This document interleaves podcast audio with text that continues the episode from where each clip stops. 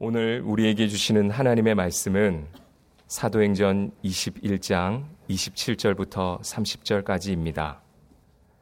그 이래가 거의 참에 아시아로부터 온 유대인들이 성전에서 바울을 보고 모든 무리를 충동하여 그를 붙들고 외치되 이스라엘 사람들아 도우라 이 사람은 각처에서 우리 백성과 율법과 이곳을 비방하여 모든 사람을 가르치는 그 사이인데 또 헬라인을 데리고 성전에 들어가서 이 거룩한 곳을 더럽혔다 하니 이는 그들이 전에 에베소 사람 드로비모가 바울과 함께 시내에 있음을 보고 바울이 그를 성전에 데리고 들어간 줄로 생각함이러라. 온 성이 소동하여 백성이 달려와 모여 바울을 잡아 성전 밖으로 끌고 나가니 문들이 곧 닫히더라. 아멘. 바울은 주님의 부르심을 받은 이후에 일평생토록 복음 안에서 한 사람이라도 더 얻기 위해서 여러 사람에게 여러 모습으로 살았습니다. 마치 생명의 물처럼 상대에게 자신에게 맞추어 줄 것을 요구하는 것이 아니라 상대와의 접촉점을 확대하기 위해서 언제나 상대에게 자신을 맞추며 살아왔습니다. 지난 시간에 살펴본 것처럼 바울에 대한 유대인들의 거짓 모함을 사실인 것처럼 믿고 있는 유태인 크리스천들의 그릇된 오해를 불식시켜 주기 위해서 나시린 서원 기한이 만료된 사람들의 서원 만료 예식을 도와주라는 야고보와 예루살렘 장로들의 제안을 바울이 그대로 따랐던 것도 아직까지 믿음이 연약한 유대인 크리스천들과의 접촉점을 확대하기 위함이었습니다. 이처럼 바울은 평생 복음 안에서 한 사람이라도 더 얻기 위해서 여러 사람에게 여러 모습으로 살았지만 그와 같은 자신의 삶으로 인해서 단 한 사람이라도 실족하는 일이 없게끔 바울은 언제나 주님 안에서 자기 절제의 거룩함을 잃지 않았습니다. 자신이 우상의 제물로 바쳐진 고기를 먹음으로 믿음이 연약한 누군가가 실족한다면 자신은 우상의 제물로 바쳐진 고기는 영원히 먹지 않겠다고 바울이 선포한 까닭도 바로 거기에 있었습니다. 이와 관련해서 바울은 고린도전서 10장에서 보다 구체적으로 증언하고 있습니다. 고린도전서 10장 23절에서 24절을 세 번역으로 읽어 드리겠습니다. 모든 것이 다 허용된다고 사람들은 말하지만 모든 것이 다 유익한 것은 아닙니다. 모든 것이 다 허용된다고 사람들은 말하지만 모든 것이 다 덕을 세우는 것은 아닙니다. 아무도 자기의 유익을 추구하지 말고 남의 유익을 추구하십시오. 하나님의 말씀이 없는 곳에서는 모든 것이 허용된다는 토스토에프스키의 말은 찾지 하더라도 개인주의가 극에 달한 오늘날에는 인간에게 인권의 이름으로 모든 것이 다 허용되고 있습니다. 약 10여 년 전부터 내 맘이야 라는 말이 예사로 통용되고 있습니다. 내가 하고 싶어서 하는 일인데 왜 당신이 참견하느냐 이 말입니다. 그런데 어떻습니까? 모든 것이 다 허용된다고 그것이 모두 자기에게 유익합니까? 모든 것이 다 허용된다고 그것이 모두 건설적이고도 덕스러운 결과를 가져다 줍니까? 오히려 그 반대 아닙니까? 하고 싶고, 먹고 마시고 싶은 것 다 하고, 다 먹고 마신 결과로 자신의 인생이 망가지지 않았습니까? 하고 싶고 먹고 마시고 싶은 것 다 하고 다 먹고 마신 결과로 자기 주위 사람들의 인생도 망가지지 않았습니까? 그래서 바울은 아무도 자기의 유익을 구하지 말고 남의 유익을 추구하라고 당부합니다. 다른 사람의 유익을 추구하는 사람에게만 그 사람과 더불어 살아가기 위한 자기 절제의 거룩함이 가능합니다.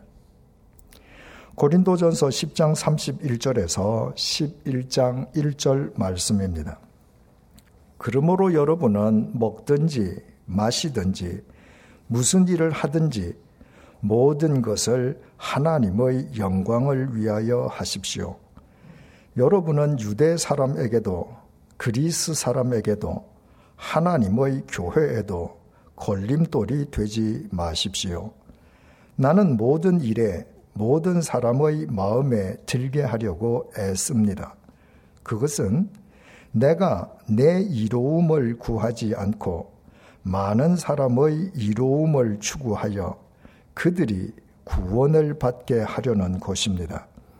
내가 그리스도를 본받는 사람인 것과 같이 여러분은 나를 본받는 사람이 되십시오. 바울에게는 한 가지 분명한 삶의 원칙이 있었습니다. 무엇을 먹고 마시든지 무슨 일을 하든지 그 모든 것을 하나님의 영광을 위해서 한다는 원칙이었습니다. 그것은 자신이 만나는 사람 가운데에 단 한 사람도 실족하지 않게끔 그 모든 사람들이 모두 구원받을 수 있게끔 그들의 유익을 추구하며 살아간다는 말이었습니다. 바꾸어 말하면 복음 안에서 한 사람이라도 더 얻기 위해서 여러 사람에게 여러 모습으로 살아가는 열린 마음과 자신이 만나는 사람들 가운데에 단 한 사람도 실족하지 않게끔 자기 절제의 거룩함을 동시에 추구하면서 살았다는 말입니다. 그것은 바울이 고안해낸 바울의 독창적인 삶이 아니었습니다. 그것은 우리를 구원하시기 위해 이 땅에 오시어 우리 각자의 모습대로 여러 모습으로 우리에게 다가와 우리를 품어주시고 오직 우리의 이로움을 위해 십자가의 제물이 되신 주님께서 친히 보여주셨던 삶이었고 바울은 그 주님의 삶을 본받아 살았던 것입니다. 그래서 바울은 내가 그리스도를 본받는 사람이 된 것 같이 여러분은 나를 본받는 사람이 되십시오. 라고 우리에게 명령하는 것입니다. 그리스도인이 된다는 것은 주님을 본받아 바울처럼 자신의 이로움이 아니라 한 사람이라도 더 구원받게끔 많은 사람의 이로움을 추구하며 살아가는 사람이 되는 것을 의미합니다. 하지만 오늘의 본문은 바울과는 정반대의 삶, 오직 자신들의 이로움만을 추구하는 사람들을 바울과 대조해서 우리에게 보여주고 있습니다. 본문 27절입니다. 그 이래가 거의 참에 아시아로부터 온 유대인들이 성전에서 바울을 보고 모든 무리를 충동하여 그를 붙들고 나시린 서원 기간이 만료된 사람은 성전에서 7일 동안 머물면서 정결 예식인 결례를 행하고 제8일에는 머리를 깎아야 된다고 했습니다. 야고보와 예루살렘 장로들이 바울에게 맡긴 네 명도 예루살렘 성전에서 나시린 서원 기한 만료 예식이 거의 끝나갈 무렵이었습니다. 바울은 그들의 귀한 만료 예식을 끝까지 도와주기 위해서 그때까지 성전을 떠나지 않고 있었습니다. 마침 오순절을 예루살렘에서 지내기 위해서 예루살렘을 찾아온 유대인들 가운데에 아시아에서 온 유대인들도 있었습니다. 오늘날 터키 대륙의 서부 지역을 일컫는 아시아의 중심 도시 에베소에서 온 유대인들이었습니다. 그 유대인들은 지난 시간에 살펴보았던 유태교에서 개종한 유태인 크리스천들이 아니었습니다. 그들은 유태교 열혈 신봉자로서 바울이 에베소에서 3년 동안 머물면서 복음을 전할 때부터 바울을 유태교의 배교자로 간주해서 호시탐탐 바울을 해칠 기회를 엿보던 사람들이었습니다. 그들이 예루살렘 성전에 들어갔다가 성전에 있던 바울을 보았습니다. 에베소 유대인들은 바울을 보는 즉시 성전에 가득 차 있는 사람들을 충동질했습니다. 충동질하다는 동사가 헬라어 원문에 미완료형으로 기록되어 있습니다. 성전에 있던 사람들이 바울에게 적개심을 품지 않을 수 없도록 에베소의 유대인들이 계속 그들을 충동질했던 것입니다. 아무 생각 없이 충동질 당하는 사람들은 어디에나 있기 마련입니다. 그날 성전에 있던 사람들도 에베소 유대인들에 의해 간단히 충동질 당했습니다. 에베소 유대인들은 그들과 함께 바울을 붙들었습니다. 우리말 성경에는 나타나 있지 않습니다만은 헬라어 원문을 보면 그들은 바울을 붙들어서 마치 중죄인을 다루듯이 바울의 두 손을 결박했습니다. 28절입니다. 외치되 이스라엘 사람들아 도우라 이 사람은 각 처에서 우리 백성과 율법과 이곳을 비방하여 모든 사람을 가르치는 그 자인데 또 헬라인을 데리고 성전에 들어가서 이 거룩한 곳을 더럽혔다 하니 그들은 바울의 제목을 먼저 공개적으로 밝힌 뒤에 바울을 붙들어 결박한 것이 아니었습니다.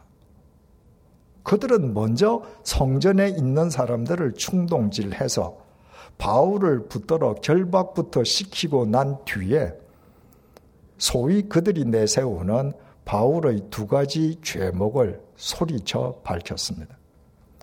그들이 밝힌 바울의 첫 번째 죄목은 바울이 각 처에서 유대인과 율법과 성전을 무시하면서 모든 사람들을 그릇 가르쳤다는 것이었습니다.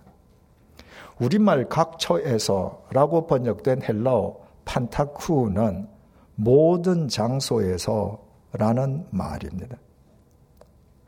바울이 모든 장소에서 율법과 유태인과 성전을 거슬러서 모든 사람을 그릇 가르쳐 왔다면 바울은 얼마나 고약한 중죄인이겠습니까? 특히 에베소의 유대인들은 바울을 가리켜서 그 자라고 불렀습니다. 바로 그 사람이라고 부른 것입니다. 이것은 성전에 모여 있던 사람들도 모든 장소에서 모든 사람을 그릇 가르쳐 왔다는 바로 그 사람에 대해서 들어서 알고 있다는 의미였습니다. 그동안 바울이 거치는 곳마다 바울을 배교자로 죽이려고 거짓 소문을 퍼뜨렸던 유대인들의 거짓 모함이 예루살렘 성전을 메우고 있던 사람들 사이에서도 그 정도로 이미 광범위하게 유포되어 있었던 것입니다. 에베소 유태인들이 밝힌 바울의 두 번째 죄목은 바울이 헬라인인 이방인을 데리고 성전 안으로 들어가서 성전을 더럽혔다는 것이었습니다. 당시 예루살렘 성전에는 이방인이 들어갈 수 있는 뜰이 있었는데 성전의 바깥뜰로서 이방인의 뜰이라고 불렸습니다. 이방인은 거기까지였습니다. 만약 이방인이 이방인의 뜰을 넘어서서 성전 안뜰 안으로 이스라엘의 뜰 안으로 들어가면 그가 누구든지 죽음을 면할 수 없었습니다. 로마 당국 역시도 유대교의 이와 같은 금기 사항을 인정하고 있었으므로 설령 로마 시민권을 지닌 이방인이라 할지라도 이스라엘의 뜰 안으로만 들어가면 반드시 죽음의 형벌을 당할 수밖에 없었습니다. 그러므로 바울이 이방인을 성전 안으로 데리고 들어간 것이 사실이라면 그 이방인은 말할 것도 없고 이방인을 성전 안으로 끌어들여서 성전을 더럽힌 바울 역시 성전 모독죄로 죽음을 피할 수 없었습니다. 하지만 바울에 대한 에베소 유태인들이 밝힌 그 두 가지 죄목은 모두 새빨간 거짓말이었습니다. 바울이 모든 장소에서 모든 사람에게 그릇 가르쳐 왔다는 것이 사실이 아니면 우리가 지난 시간에 이미 확인했었습니다. 그리고 바울이 이방인을 성전으로 끌어들여서 성전을 더럽혔다고 하는 것도 전혀 사실이 아니었습니다. 29절을 보시겠습니다. 이는 그들이 전에 에베소 사람 드로비모가 바울과 함께 시내에 있음을 보고 바울이 그를 성전에 데리고 들어간 줄로 생각함이로라. 지금 성전에 있는 사람들을 충동질해서 바울을 붙잡아 결박한 사람들은 에베소에서 온 유대인들이었습니다. 그들이 오순절을 예루살렘에서 지내기 위해서 예루살렘을 왔다가 역시 에베소에서 살고 있는 헬라인 드로비모도 에베소에서 와서 예루살렘에서 바울과 함께 있는 것을 보았습니다. 에베소의 드로비모가 예루살렘에서 바울과 함께 있었다고 하는 것은 바울이 3년 동안 에베소에서 복음을 전할 때 바울을 통해 주님을 영접한 드로비모도 뜻깊은 오순절을 예루살렘에서 지내기 위해 예루살렘을 찾아왔다가 바울을 만나게 된 것임을 알 수 있습니다. 그때 드로비모와 바울은 성전 안에 있지 않았습니다.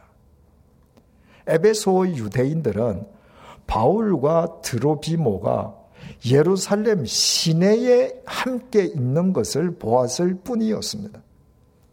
그런데도 에베소의 유대인들은 바울이 드로비모를 예루살렘 성전 안으로도 데리고 들어갔을 것이라고 단정하여 사람들을 충동질하여 그를 결박시켰을 뿐만 아니라 바울이 이방인을 성전 안으로 데리고 들어가서 성전을 더럽혔다고 공개적으로 바울을 고발한 것이었습니다. 에베소의 유대인들은 무엇이 사실이고 진실인지에 대해서는 전혀 관심이 없었습니다. 그들에게 중요한 것은 배교자 바울을 공개적으로 죽일 수 있는 명분일 뿐이었습니다. 30절입니다. 온 성이 소동하여 백성이 달려와 모여 바울을 잡아 성전 밖으로 끌고 나가니 문들이 곧 닫히더라. 에베소 유대인들이 바울에 대해 내세운 두 가지 죄목 때문에 예루살렘 온 유대인들 사이에서 큰 소동이 일어났습니다. 예루살렘의 유대인들도 사실 여부는 따지려 하지 않았습니다. 에베소 유대인들에게 충동질 당해 이미 군중 심리에 빠져버린 그들은 불문곡직하고 이미 두 손이 묶여 있는 바울에게 달려들어 바울을 성전 밖으로 끌어내었습니다. 옛날 스테반에게 그렇게 했던 것처럼 바울을 성전 모독죄로 쳐 죽이기 위함이었습니다. 우리말 끌고 나가다라고 번역된 헬라어 동사 헬퀴오가 헬라어 원문에 미완료형으로 기록되어 있습니다.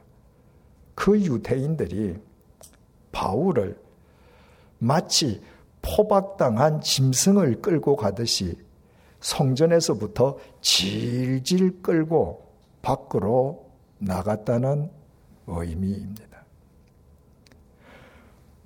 바울이 두 손이 결박당한 채 유대인들에게 끌려 나가자 성전을 관리하던 레위인들은 성전으로 통하는 문들을 다 닫아 걸어버렸습니다.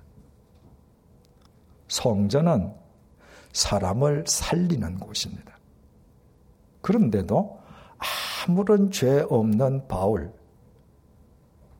오히려 성전의 주인이신 주님을 위해 자신의 생을 던진 바울이 죄 없이 유대인들에게 짐승처럼 끌려 나가는 것을 보고서도 레위인들은 바울은 아랑곳하지도 않고 성전으로 통하는 문들을 다 걸어 닫았습니다. 그들에게는 바울의 생명이 아니라 성전 건물 자체가 중요했습니다. 바울이 주님을 본받아서 자기의 이로움이 아니라 한 사람이라도 더 구원받을 수 있게끔 많은 사람의 이로움을 추구했던 참된 크리스천의 표본이라면 본문의 유대인들은 남은 아랑곳하지 않고 자신들의 이로움만 추구하는 이기적 인간들의 전형입니다. 자기의 이로움만 추구하는 인간들은 본문의 유대인들처럼 무엇이 옳고 그러냐, 어느 쪽이 진실이고 거짓이냐는 따지지 않습니다. 그들은 어떻게 하면 자기에게 더 이로운지만 따집니다. 그래서 그들은 본문의 유대인들처럼 자신들의 이로움을 위해서 온갖 방법으로 사람들을 충동질하고 멀쩡한 사람을 거짓으로 모함하기도 하고 자신들의 이로움에 장애가 되는 사람은 짓밟아 버리거나 아예 제거해 버리고 맙니다. 그런가 하면 바울을 모함하는 에베소 유태인들과 그 에베소 유태인들에게 충동질 당한 예루살렘의 유태인들에 의해 마치 짐승처럼 질질 끌려가는 죄 없는 바울을 보고서도 레위인들이 문들을 걸어 잠궈버린 예루살렘 성전은 자신들의 이로움만 추구하는 이기적인 인간들이 득실거리는 추악한 인간들의 집일 뿐이었습니다. 구약 선지자 예레미야는 예루살렘 성전을 가리켜서 이것이 여호와의 성전이라 여호와의 성전이라 여호와의 성전이라 하는 거짓말을 믿지 말라라고 선포했습니다. 본문의 시점보다 600년 앞섰던 예레미야가 그 시대에 볼 때에도 제사장에서부터 일반 백성에 이르기까지 자기 이로움만 추구하는 인간들이 득세한 예루살렘 성전은 그때부터 이미 거룩한 하나님의 성전이 아니었던 것입니다. 오죽하면 예수님께서도 그 예루살렘 성전을 가리켜서 내 집은 만민이 기도하는 집이라 칭함을 받으리라 하지 아니하였느냐. 너희는 강도의 소굴로 만들었도다. 라고 탄식하셨겠습니까? 그렇다면 오늘 이 땅의 교회는 주님 보시기에 만민이 기도하고 예배하는 주님의 집이겠습니까? 아니면 주님 보시기에 강도의 소굴이겠습니까? 그것은 예배당의 크기나 화려함이 아니라 교회를 이루고 있는 우리 자신들의 삶의 태도에 달려 있습니다. 우리가 주님을 본받아서 바울처럼 우리 자신들의 이로움이 아니라 한 사람이라도 더 구원받게끔 많은 사람들의 이로움을 추구하며 살아간다면 비록 우리의 예배당이 작고 협소해도 우리의 교회는 주님 보시기에 만민이 기도하고 예배하는 주님의 집이 틀림없을 것입니다.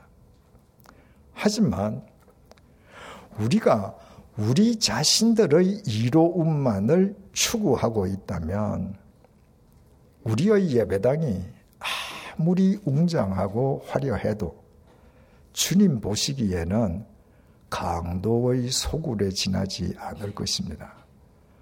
우리 자신들의 이로움만 추구하고 있는 우리의 삶은 거짓과 위선, 온갖 술수와 괴계로 가득 차 있을 것이기 때문입니다. 어제는 진도 앞바다에서 476명의 승객 가운데 295명이 사망하고 9명이 실종된 세월호 참극이 일어난 지 2주년이 되는 날이었습니다. 세월호 참극을 한마디로 표현하면 자기 이로움만을 추구하는 인간들에 의해서 무고한 사람들이 특히 우리의 수많은 어린 자녀들이 생명을 잃은 비극이었습니다. 1년 전에도 말씀드렸듯이 세월호 참극은 결코 진도 앞바다에서 단순히 몇 사람의 실수로 우연히 일어났던 사고가 결코 아닙니다. 세월호 참극은 그동안 자기 이로움만 추구해온 우리 모두의 삶이 빚어낸 참극입니다. 자기 이로움만 추구해온 우리 모두가 세월호 비극의 공범인 것입니다. 세월호 비극이 2년 전 진도 앞바다에서만 일어났던 것도 아닙니다. 자기 이로움만 추구하는 우리의 삶으로 인해 누군가가 짓밟히는 세월호 참극은 오늘 이 순간에도 우리 주위에서 계속해서 일어나고 있습니다. 이래서야 우리가 모인 이 집이 주님 보시기에 만민이 기도하고 예배하는 주님의 집일 수는 없을 것입니다. 주님을 본받아서 자기의 이로움이 아니라 한 사람이라도 더 구원받게끔 많은 사람의 이로움을 추구하며 자기 생을 던졌던 바울이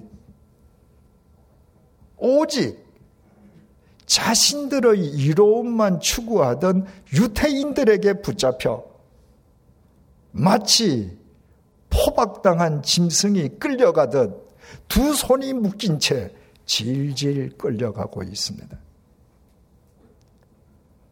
바울을 짐승처럼 끌고 가는 사람들은 유태인 대군중입니다. 그 유태인들에게 끌려가는 바울은 혈혈단신입니다. 바울을 끌어가는 유태인 대군중에 비한다면 개인 바울은 초라하고 무기력하기 짝이 없어 보입니다. 득이 만만한 유대인 대군중 앞에서 홀로인 바울이 완패한 것처럼 보입니다. 그러나 그것은 사실이 아니었습니다. 하나님께서는 자신들의 이로움만 추구하던 유태인 대군중이 아니라 주님을 본받아 한 사람이라도 더 구원받게끔 많은 사람들의 유익을 위해 살았던 개인 바울 그 한 사람을 통해 로마 제국을 인류의 역사를 새롭게 하셨습니다. 알고 계십니까? 사회 정의도, 사회 윤리도, 공의도, 공중 도덕도, 공중 질서도, 새로운 역사도 오직 많은 사람의 이로움을 위해 살아가는 사람을 통해서만 확립됩니다. 결코 짧지 않은 손을 지니신 전능하신 하나님께서 바로 그런 사람들을 당신의 도구로 사용하시기 때문이면 두말할 나위가 없습니다. 그래서 사도 바울은 지금도 우리에게 강곡하게 이렇게 당부하고 있습니다. 그러므로 여러분은 먹든지 마시든지 무슨 일을 하든지 모든 것을 하나님의 영광을 위하여 하십시오. 여러분은 유대 사람에게도 그리스 사람에게도 하나님의 교회에도 걸림돌이 되지 마십시오. 나는 모든 일을 모든 사람의 마음에 들게 하려고 애씁니다.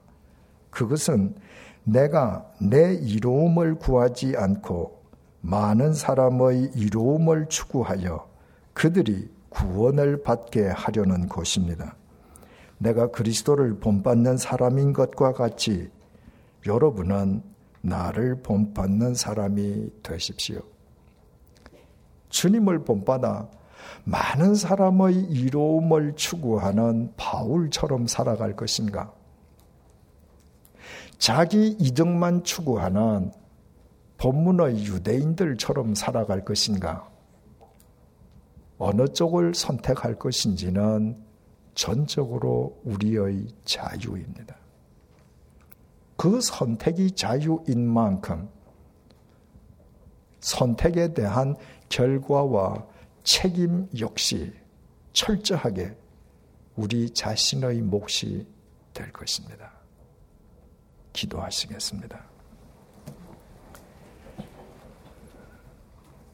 오늘 본문 속 유대인들을 통해 현재 나의 실상을 보게 하시고 바울을 통해 크리스천으로서 주님 안에서 되어져야 할 나의 모습을 보게 해 주셔서 감사합니다.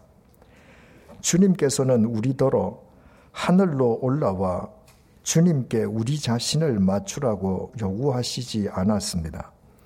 오히려 주님께서 우리에게 당신을 맞추시어 우리의 모습으로 이 땅에 오셨고 우리 각자의 모습에 따라 여러 모습으로 우리를 품어 주시며 오직 우리의 이로움을 위하여 당신 자신이 십자가의 제물이 되심으로 우리에게 영원한 구원의 은총을 베풀어 주셨습니다. 이제부터 우리 모두 바울처럼 주님을 본받아 살아가게 도와주십시오. 복음 안에서 한 사람이라도 더 얻기 위해 여러 사람에게 여러 모습으로 살아가는 열린 마음과 단 한 사람이라도 실족시키지 않도록 자기 절제의 거룩함을 지니고 많은 사람들의 이로움을 추구하는 우리의 삶을 통해 이 땅에 사회 정의가, 사회 윤리가, 공익이, 공중 도덕이, 공공 질서가, 새로운 역사가 확립되게 해 주십시오. 많은 사람들의 이로움을 추구하는 크리스천들이 모인 이 땅의 교회가 만민이 기도하고 예배하는 주님의 집으로 회복되게 해 주십시오. 우리 가운데 단 한 사람도 그릇된 삶을 선택하여 자신의 호흡이 멎는 순간 가슴을 치고 후회하는 사람이 없게 해 주십시오. 예수님의 이름으로 기도드립니다. 아멘.